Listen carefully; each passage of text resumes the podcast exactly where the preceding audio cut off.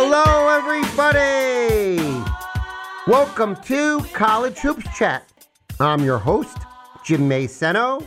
This is your weekly college basketball radio show right here on WVOX 1460 AM in New Rochelle, New York. Thanks for tuning in. Excited to be here. Believe it or not, it's five weeks until March Madness. It'll be here before you know it. We certainly know how quick a month can fly by. Well, five weeks to Selection Sunday, and then uh, we'll be playing games five weeks from now in the NCAA tournament. So, very exciting time. You also have the last month uh, of the season for a lot of teams that are hoping to get into the tournament, fighting to get into the tournament.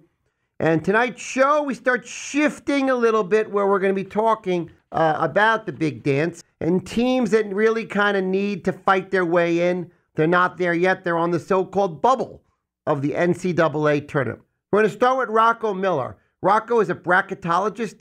He's been on the show before and he was excellent. We got a lot of positive reviews. He's going to talk today.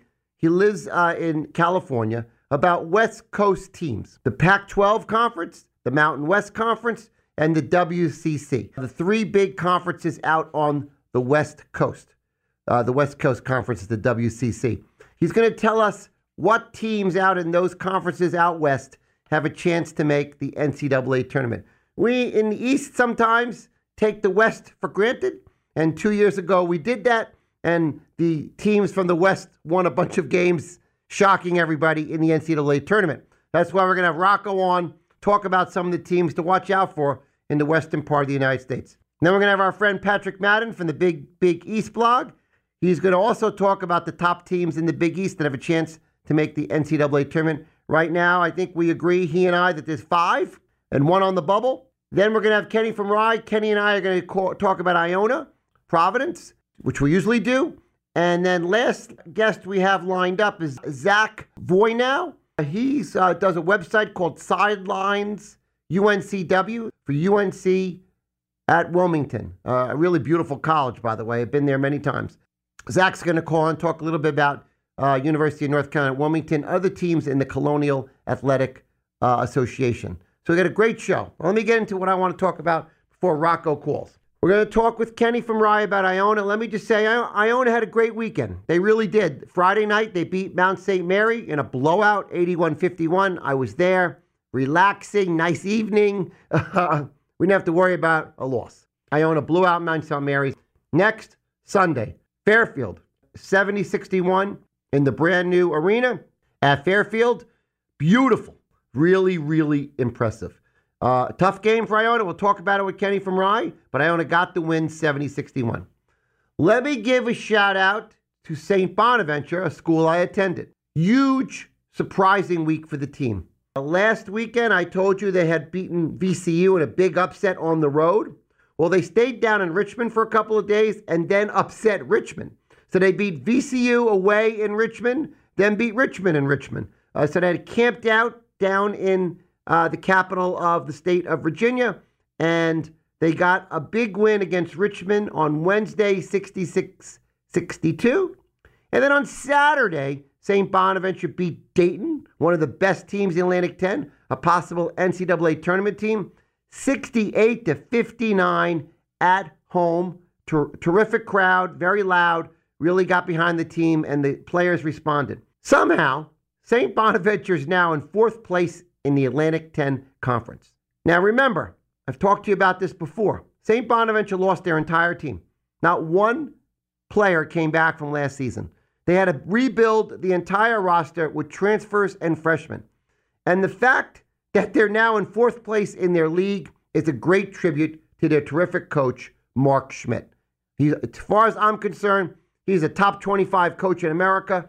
And the fact that he's got the Bonnies in fourth place in their league after they lost all their starters, all the backups, is pretty unbelievable. Another team we follow here, bad news. We just had good news with Iona and St. Bonaventure. North Carolina Tar Heels had a bad week. They had won four in a row, looked like they'd turned the corner. The Tar Heels were playing better and better, and they had two big games this week that mattered against possible teams for the NCAA tournament. All right? They lost uh, midweek on Wednesday night to Pitt, 65 64. A very close game. They were home. They should have taken care of business. That was a winnable game. They couldn't close out the game. Pitt was tougher. Pitt made the key shots. Pitt's now beat them twice this season. So North Carolina loses Wednesday night to Pitt. And then Saturday night, they play the whole entire game at Duke, really close, end up losing 63 57. Uh, Duke really was tough down the stretch. They played better, played really good all game, Duke, uh, and beat North Carolina. So they got two losses last week. And believe it or not, they're now 15 and 8. And North Carolina, who started the season number one in the nation, is now on the bubble. They're on the bubble. I'm, I, I, I'm kind of like shocked by this. I'm a North Carolina fan, but, you know, this game against Duke on Saturday kind of revealed some of their problems. They didn't shoot well, 34% from the field. Uh, they only shot three free throws all game, which means they weren't attacking the rim. Uh, that's a troubling thing because they have players that can attack the rim. Uh, sometimes they sit outside and rely on three pointers way too much. Here's a crazy thing they lost in block shots 11 to 3. 11 block shots for Duke, three shots for North Carolina. Dereck Lively, one of those five star freshmen at Duke, had a really mature basketball game for a freshman. He only had four points, but he did what he needed to do 14 rebounds and eight block shots. He totally disrupted North Carolina's offense. And they got a big game from Jeremy Roach, who's a junior with 20 points. This is Duke. And Tyrese Proctor, a freshman from Australia, got 11 points. He looked really good. I'll tell you, folks, I'm a North Carolina Tar Heel fan, but there's no question Duke is getting better. That young team is getting better, and they they got a nice win against North Carolina. And other big game that people have been talking about is uh, over the weekend. You had a big rivalry game, Purdue against Indiana. Purdue was number one in the nation. Indiana held home court and beat Purdue 79 74 in a really good basketball game. I was pretty impressed. The but let's face it, Purdue's still 22 and 2, and they lost a close rivalry game on the road. Uh, there's still a team that has a great chance to win the national championship. But shout out to Indiana. They took care of business and got a very key win this Saturday night. So, all right. So we have our guest, Rocco Miller, our West Coast guy. Are you there? I am here. How you doing, Jim? I'm doing great. I'm so happy you you called because we don't want to neglect the West Coast. A couple of years ago, the entire country neglected the West Coast teams, and they went into the NCAA tournament and they got a whole bunch of wins nobody was ready for. Didn't that happen, my bracketologist friend? Well, you know, it, it will happen from time to time. We, there is a lot of great basketball programs throughout the West, and you know, I think every year uh, the quality of depth uh, improves. Um, you know, it's easy to, to say that, but you know, I think last year was the emergence of the West Coast Conference beyond Gonzaga. I think um, putting San Francisco into the field along with St. Mary's, um, uh, you know, showed the commitment to basketball, uh, not, not only monetarily, financially, the league's done well, uh, but but also uh, you look at this year, those those two teams, Gonzaga and St. Mary's, are excellent, but you also have a, a crop of quality teams that could upset them in the WCC tournament, and now it's evolved into the WAC conference where there's about eight to nine deep teams. Uh, any of those eight or nine could win that thing and win a game in March Madness this year. Uh, you look at the Big Sky, a team like Eastern Washington has won 12 in a row, unprecedented, uh, 12, uh, a 12 0 record in the Big Sky Conference. They had never in 35 years finished better or started faster than 5 0. Um, and then, and then you look at the Big West where we have about five quality teams out there. And I have not even mentioned the Pac-12, the Mount or the Mountain West, the the premier conferences out in the West. Right, and that's what we're going to talk about tonight. So I'm so glad you covered the other conferences quickly as well, because it's not just the big three. There's a lot of good basketball happening in the western part of our United States. So first, before we start, just tell people because I, you know, I have some listeners that may not know what the term means. You are a bracketologist. Why don't you tell people what that that term exactly means? Yeah, so bracketology in general is the art and science of predicting what the NCAA tournament will look like if the tournament were to start at this present moment. Um, so throughout the season, fans, the basketball community, coaches, players, uh, basically anybody involved with the sport um, are excited to find out, like after a certain result, uh, where they stand in terms of if the if the tournament started right this minute. Um, so it's a constant evolution.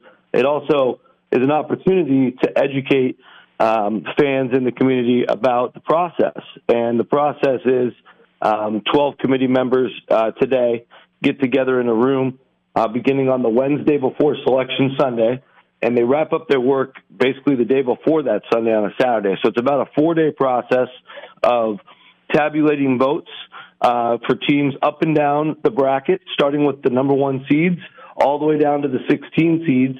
And it's an elaborate process where um, you go through not only selecting uh, the 36 at large bids, which is the critical part of the process, but of course figuring out where to slot in the 32 automatic bid winners uh, from the 32 leagues across America.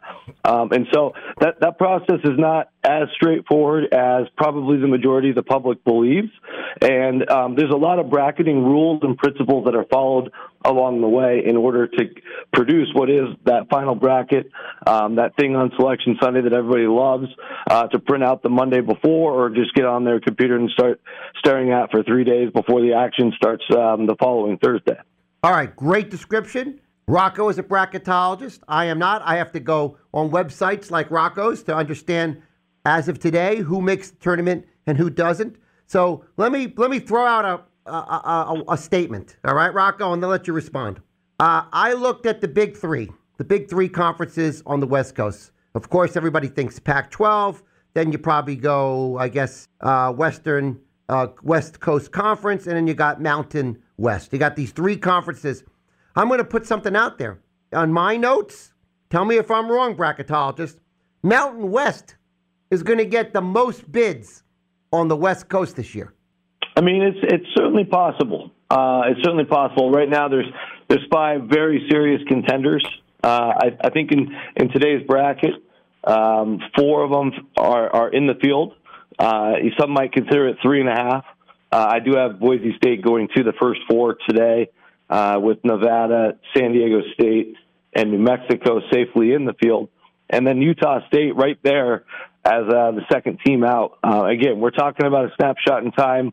This all could change within a day or two once these teams play one more time because that's how close a lot of them are to either making the field or, or missing out on the field. So I think when it's all said and done, Mountain West probably ends up, of course, in that three to five range. The safest answer is is four, uh, and and probably a pretty good chance one of the five will be in Dayton in the first four. Much much much much like uh, Wyoming was last year, uh, and they were the last team in last year. So I could definitely see something like that uh, repeating itself. Uh, in the Pac-12, which I think is your larger point, can the Mountain West get more bids than the Pac-12? Yes. Well, you've got you've got, two, you know, shoe-ins with uh, UCLA and Arizona, very dominant teams, protected seed level teams, uh, and number one seed contenders, um, e- eating all all or most of the hay in the league. Uh, USC is now in a really good position to get in. They have that win over UCLA. They have other good wins throughout their their uh, their campaign. So as long as they can finish off the job from here, I think USC finds a way in. And I would not count out a team like Oregon uh, because they're starting to play better. They've got some good wins along the way. They also have some very questionable losses. Uh, so Oregon's still alive. Arizona State not playing very well lately at all. Uh, but they do have good wins along the way, like Creighton, like Michigan, and others. So um, you never know if Arizona State does get hot later, they could get back in the mix. Um, you also have Utah. Utah's a team that has also had some ups and downs, but they, they do have a win over Arizona, and there's some other good wins. So so Utah's not out of it. So it's hard to say right now because in the Pac-12 if you beat Arizona, if you beat UCLA, you can drastically improve your chances. Uh, whereas in the Mountain West, there's not a win like that you can go out and get. Um, the best team you could probably beat in the Mountain West is San Diego State. If you do that, you're you're still not moving the needle nearly as far as an Arizona win or UCLA win. So it's it's it's a very um, you know hot and cold topic depending on on the day, the week, the, the, the leftover schedule. But we are getting down to the nitty gritty, and it's starting to look like uh, you know Mountain West can get up to five, and and if Pac if the Pac-12 doesn't get to the to where they want to be, you know, they might be stuck with only getting three teams in, which we've seen before. We saw that a few years ago. Yes. So uh, on my notes, it, uh, I kind of it's funny. I mean, I'm on the same page as a bracketologist. I had UCLA, USC, and Arizona in for the Pac-12. I have question marks next to Utah and Arizona State. Arizona State 16 and 8. I wouldn't have them in. Uh, Utah 16 and 9. I wouldn't have them in. And then I wrote next to Oregon wild card because I know they do factor in uh, injuries at the committee level. They had a lot of injuries at Oregon. They're 14 and 10. They so they could get really hot over the next month, and maybe Oregon does slip in. So I put them down as a wild card, Rocco. Yeah, and we'll know about Oregon by the end of this week because this is their biggest week left in the year. They host both of the Arizona school. I'm sorry, both of the both of the uh, Los Angeles schools. So USC comes to Eugene on Thursday. UCLA comes to Eugene on Saturday. Uh, if they're able to sweep those games, you know they're going to be very much in the in the bubble picture. Um, I don't know if that gets them all the way in because they do they do own ten losses today, but down the stretch after that um, they basically only have the Bay Area schools who are way out of it, uh, Cal and Stanford, the Washington schools who are also fairly uh, too far out of it to get back into it, and and the Beavers, their rival. So, assuming, uh, and it's a big assumption because some of those games are tricky, uh, but if they go five and zero oh in those last five, and and then you know take care of business this week, or even just go six and one down the stretch, I think there's enough you know that gets them to 20 wins. So they're they're going to be interesting going into the, at least the Pac-12 tournament if they can pull that off. And and uh, this is their last big chance here this weekend. That's a great point. So I'll be watching that, folks. See if how Oregon does. They got two huge games this week. So if Oregon ever won those two games this week, actually they'd be 16 and 10. Uh, with an easier schedule after that, they'd really have a great shot to get in the tournament. So maybe I'll take off the wild card next to Oregon, but not yet. We'll see how the week goes. All right, let me talk about Mountain West. I'm So impressed with that league, Rocco. And I think so many people don't know what's going on there, but you got San Diego State 18 and 5, Boise State 18 and 6, Nevada 18 and 6, Utah State 19 and 5, and New Mexico 19 and 4, who we Iona fans saw earlier this year has got a terrific backcourt. Those are five really strong teams. All of them, to me, are NCAA tournament teams. Here's a question what the heck happened to Wyoming? At the beginning of the season, everybody had Wyoming at the top of the Mountain West. I see they fell to 7 and 15. What happened? Well, yeah, I mean they just never were able to get uh, Graham Ike on the court. You know, their their big man who was dominant last year, and you know, on everybody's All Mountain West team to start the season, he he hasn't played a single game still. Uh, there's there's small to little hope that he'll get on the court by the end of the year. I mean, maybe at this point it just makes sense to shut them down. Here we are on, uh, you know, February the sixth. Wyoming Cowboys are seven and fifteen overall, two and eight in the league, and you know, getting wiped out by teams like San Jose State and and Air Force.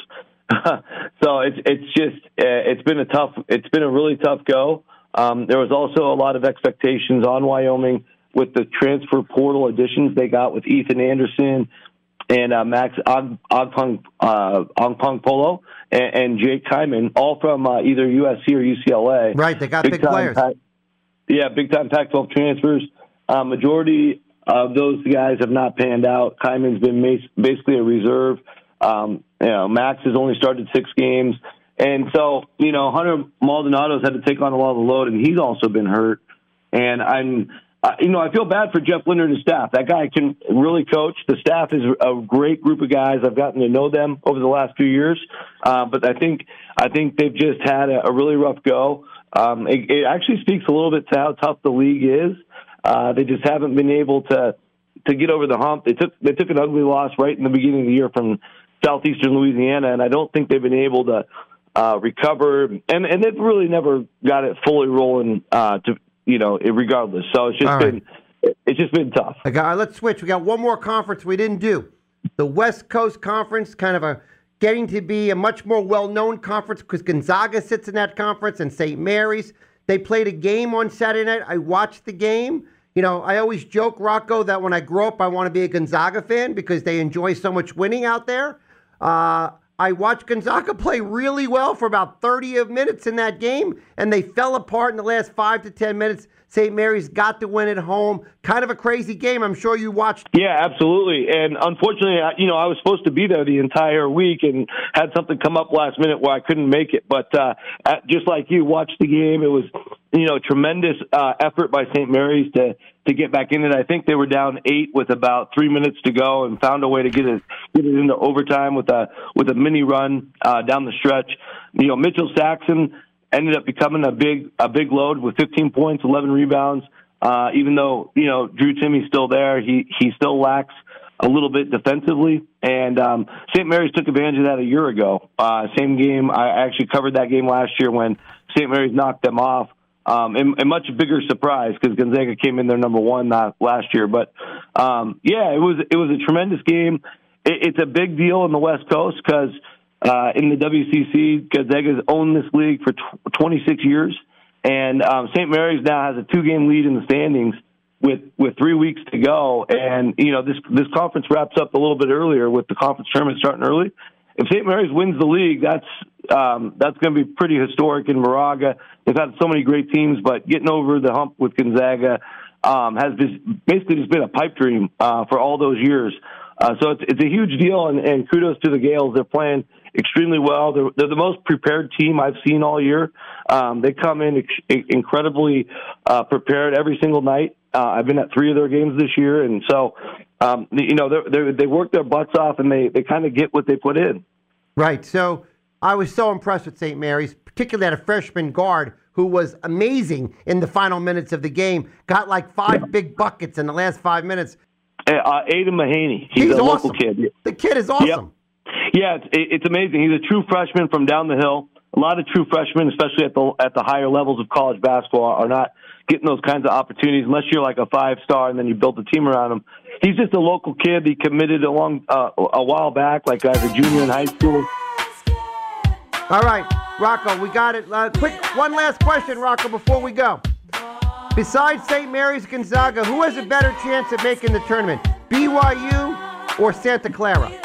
Well, in either in either case, Jim, it's going to be an automatic bid, and I would have to say Santa Clara just because they have more weapons.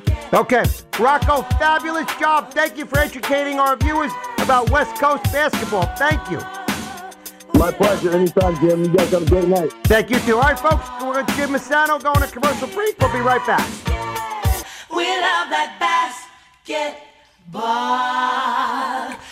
Okay, folks, we're back on College Hoops Chat. I'm the host, Jim Massano, here on WVOX. Let's get right to our guest, Patrick Madden, who hosts the Big Big East blog. How are you, Patrick? Jim, I'm fine.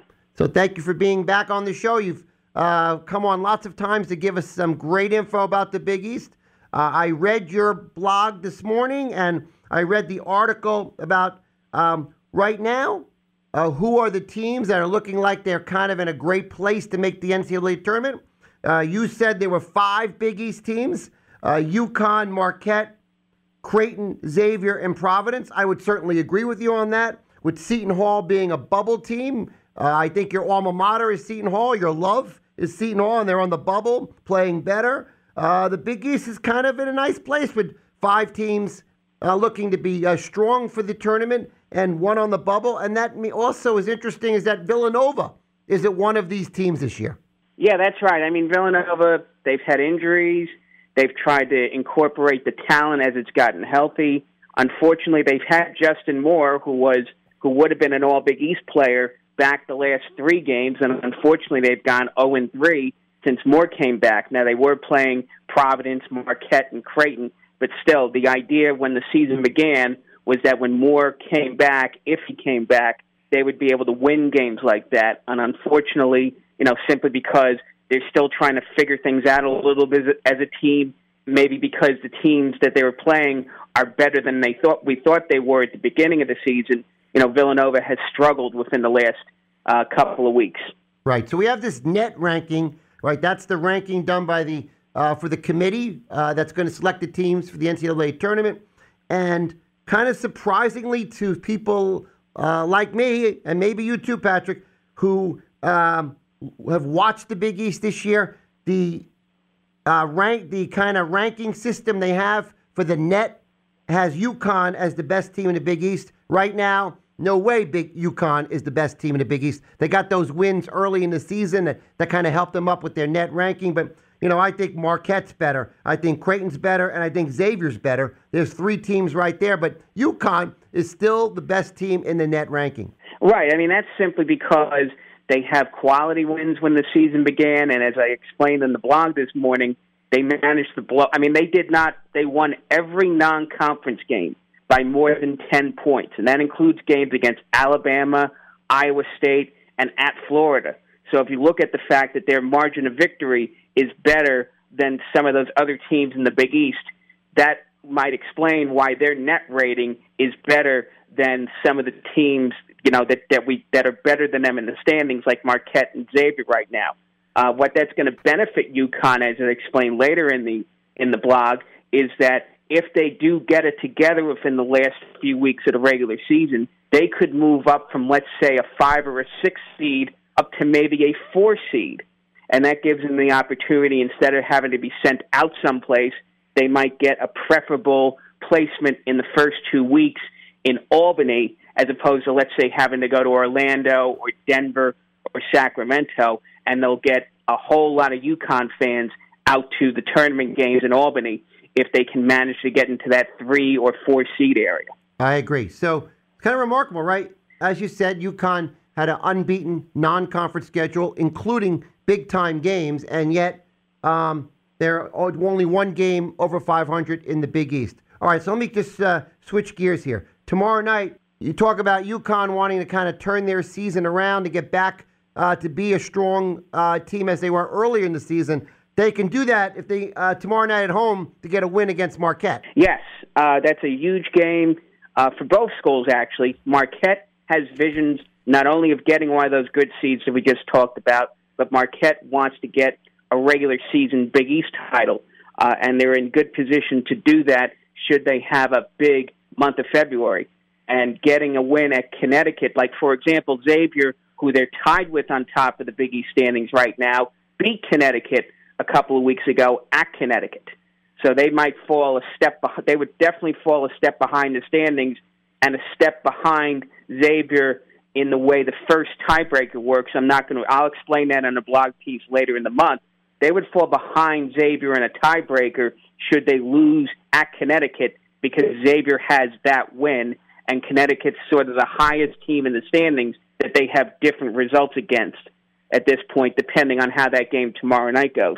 I agree. So let's talk about one other team Creighton, six in a row. I thought Creighton was the best team in the Big East coming into the season. They started slow, but in their defense, their seven foot dominant center got hurt for four games, but now they've won six in a row. Creighton's now looking like that team that could make the Elite Eight uh, in the NCAA tournament, don't you think? Absolutely. I think it's I think it was simply a matter of getting Kalkbrenner healthy and then getting the team to sort of gel a little bit. If you watch them play over in the tournament in Hawaii or at the Maui Invitational in Thanksgiving when they played Arkansas, uh, you could see how the potential that that Creighton team had.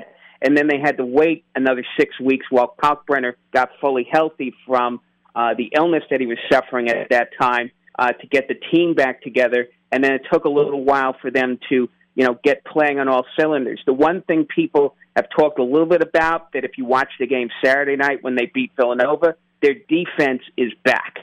Uh, and that's something which carried them last season around this time from being even below the bubble to making it uh, to making it to the second round of the tournament.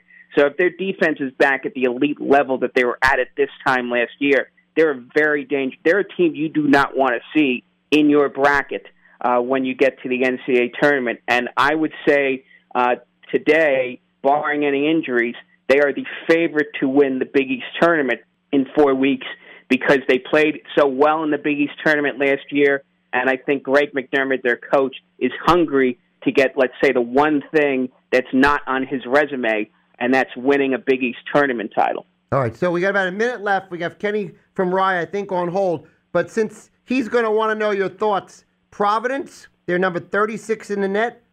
Right now, they're in the tournament. Providence, um, how you feeling about Providence's chances over the next month? Uh, they're definitely going to stay in the tournament. I think that they're, the gap between the good teams and the bad teams in the Big East is, is just too great to see Providence go into a prolonged slump, barring some type of injury. Uh, I think the other question that a lot of Pro- there's two questions Providence fans want to know. One is can they repeat as the regular season champions, and they're going to have to win a couple of uh, let's say games on the road between now and four weeks from now to get in position to do that. And the second thing, as I said in the blog, what type of seeding are they get? A lot of people have them in that six and seven seed range right now. They're another team that if they can get on a nice little run in February, could get themselves into, let's say, that four seed discussion. And that would put them in Albany, uh, possibly. And last year, if you remember, they played their first two games of the NCAA tournament in Buffalo and had a lot of fans come over from Providence to Buffalo. Albany's five hours closer to Providence than Buffalo is. So they'd be another group who, if they got a preferred seating in Albany, they'd get a big crowd to the first two NCAA tournament games, and that could give them a very big step towards repeating a trip to the Sweet 16. All right, Patrick, let me close with this. Tomorrow, uh, not tomorrow, Wednesday night, your Seton Hall Pirates are hosting those Creighton Blue Jays. Good luck with that. That's going to be a tough game for your squad. Oh, absolutely. I think if, if Creighton's playing the way they've been playing the last few weeks, Seton Hall has an almost insurmountable opponent they have to deal with. But the way Seton Hall plays defense, if a guy like Al-Amir Dawes gets red hot, and a guy like Kadary Richmond's been playing the way he's been playing the last few weeks, uh, they might be able to pick off a team like Creighton. But that's certainly a game that uh, it's one of those games that's sort of an under the radar game this week. But it's definitely something that a lot of people are going to be watching because of Seton Hall's bubble implications and Creighton's seeding implications, and they have an outside shot of winning the Big East regular season title. A fabulous job, Patrick. You're great. You do a great job covering the Big East, and I'm glad you're a friend of our show. Thanks for calling in today. Thank you, Jim. Thank you. All right, let's go to Kenny from Rye, and let me tell him the good news when he gets on here. Kenny from Rye, are you there? Our number one caller. Kenny. James, how we doing? You're there. You are there. All right, here's our number one caller, Kenny from Rye. Kenny, did you hear the news? Patrick from the Big Big East blog says your Providence Friars, who are 17 and 6, 9 and 3 in the Big East, are, are a lock for the NCAA tournament. How about that? Well, as we talked about, I mean, if you look at it from a standpoint of games always get tighter at the end of the year and what they have left, uh, if they go 500, it kind of puts them at 22 wins. So that that that that probably is what he's taking it off of. And I think if you can steal a couple others and, and then obviously play well into the tournament, you've got a better chance. You've got a good chance. I do like his scenario though with them um, playing well and then getting to Albany. That makes a huge difference. And he mentioned, we'll, we'll, we travel fairly well you know, within a certain amount of miles. I mean, if you get out to the West Coast, then it gets difficult. One thing I wanted to say to Patrick, but I didn't get a chance. Villanova is not going to make the NCAA tournament this year. We know that. Uh, they're right now. Villanova is a 10 and 13. It's just not going to happen for them this year. But you know what Villanova could do?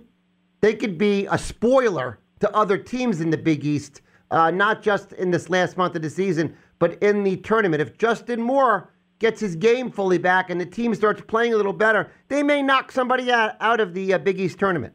I think with the team they have, I think they're thinking that we're 10 and 13, but if we get on a run here and then get our point guard healthy, that we could win the Big East tournament and then get in. Right. Uh, so I, that's that. You know, a, a team with a fair amount of experience, particularly with somebody who was uh, initially listed for for a possible first round draft pick.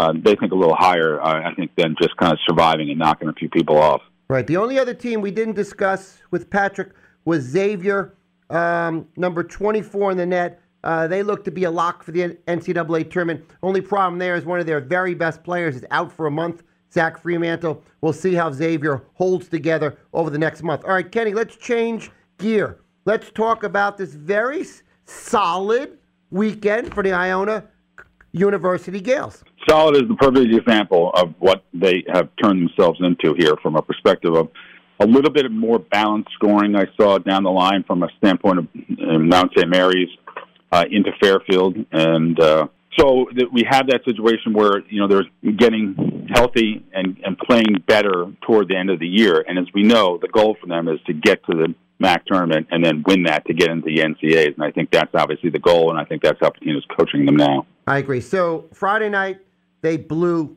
Mount St. Mary's out, 81-51. They were up at halftime, 48 to 18. So Iona had an easy Friday night, tougher Sunday. We'll come back and talk about that. Kenny from Rye, hold on. Folks, we're going to go to this commercial break right now. Come back, talk to Kenny from Rye a little more about the Iona University Gaels. We love that basketball. Okay, folks, we are back with Kenny from Rye here on College Hoops Chat. Kenny, uh, we talked about Iona blowing out Mount St. Mary's 81 51. Iona was just bigger and faster, 30 point win. Uh, Mount St. Mary's is new to the MAAC conference. But then on Sunday, College Hoops Chat went on the road, Kenny from Rye. We went to the game and covered the game at Fairfield in their brand new, beautiful arena. I put pictures up on social media. Very impressive for the Fairfield Stag Nation. And as you mentioned, a good recruiting, uh, recruiting uh, tool as well from the pictures you put up. I wasn't able to get there, but uh, they surely did a hell of a job of uh, building a new arena, and I'm sure the locker room facilities are the same. Right. So Iona got up by 21 points in the second half.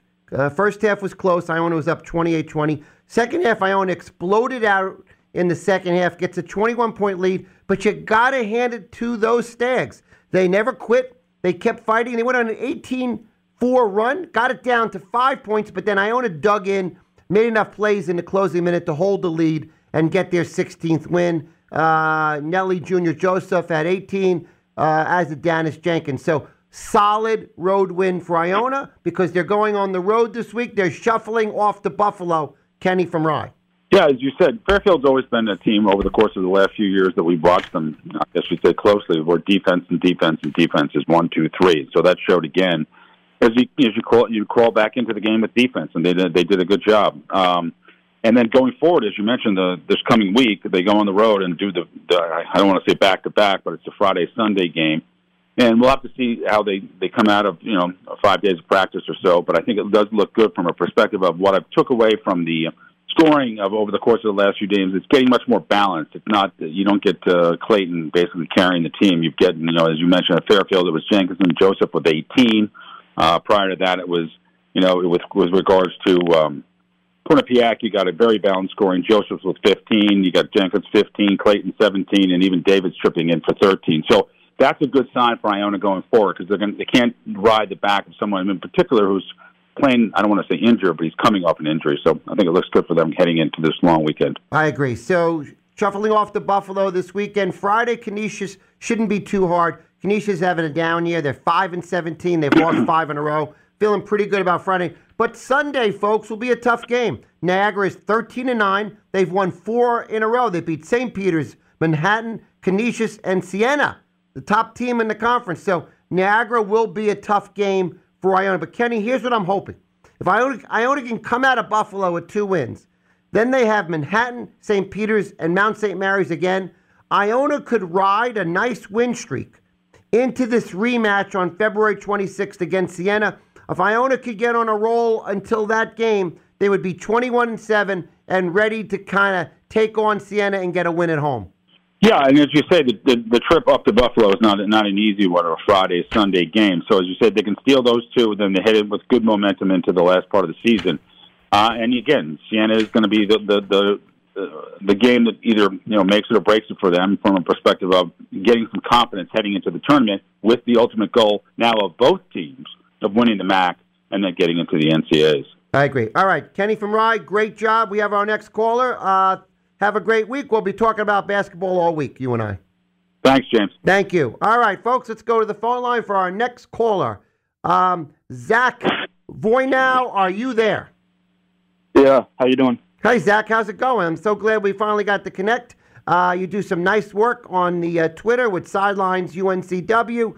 Uh, you have an exciting year uh, down in Wilmington uh, with uh, kind of one of the top teams in this Colonial Athletic Association. it's really a great season, 19 and six for those UNC Wilmington Seahawks.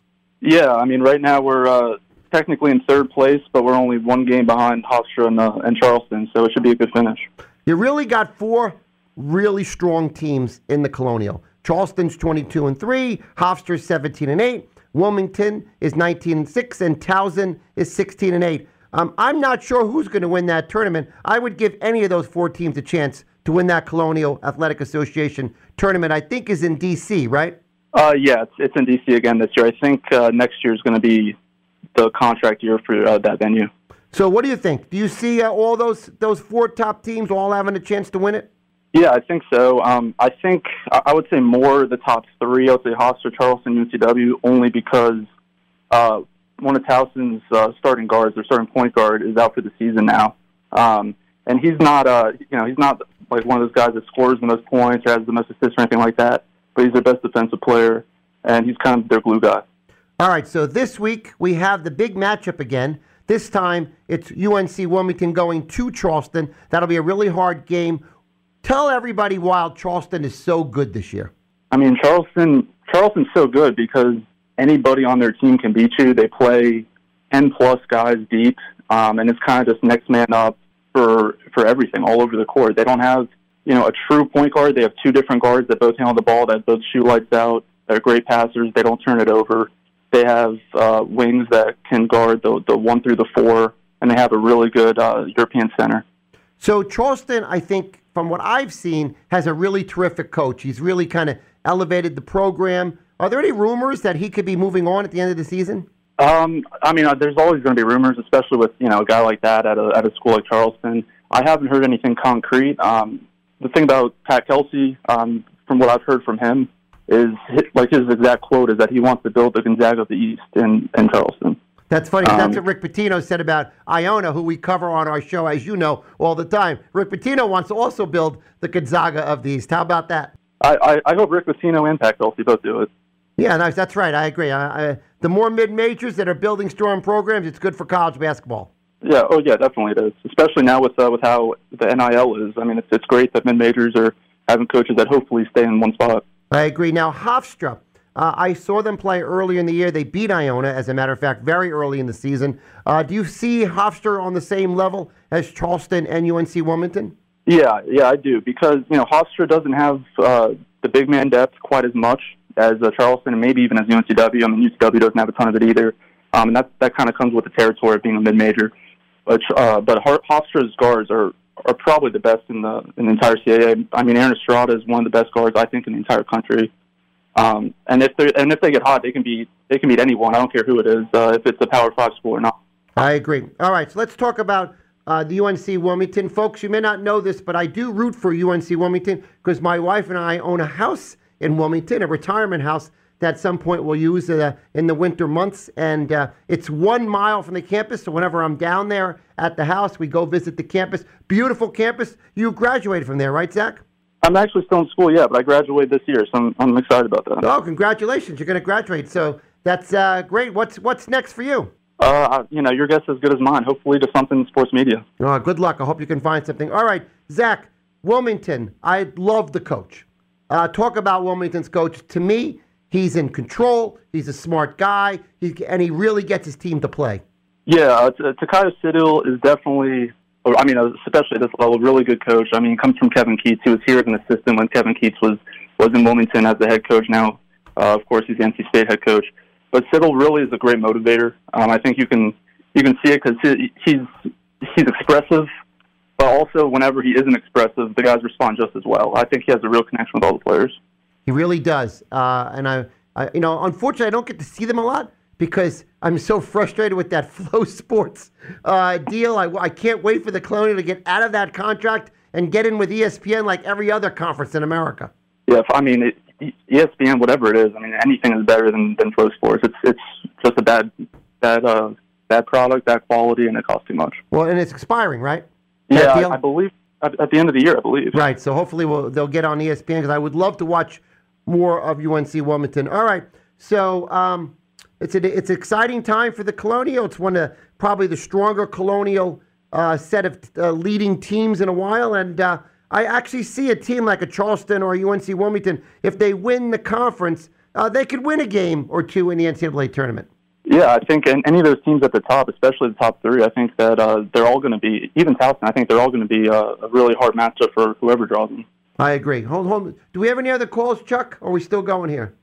All right. So, Zach, let, let me just say thank you. We have one more caller holding. Great job. Uh, keep your great work up on Twitter, and we'll be in touch over this last month of the season.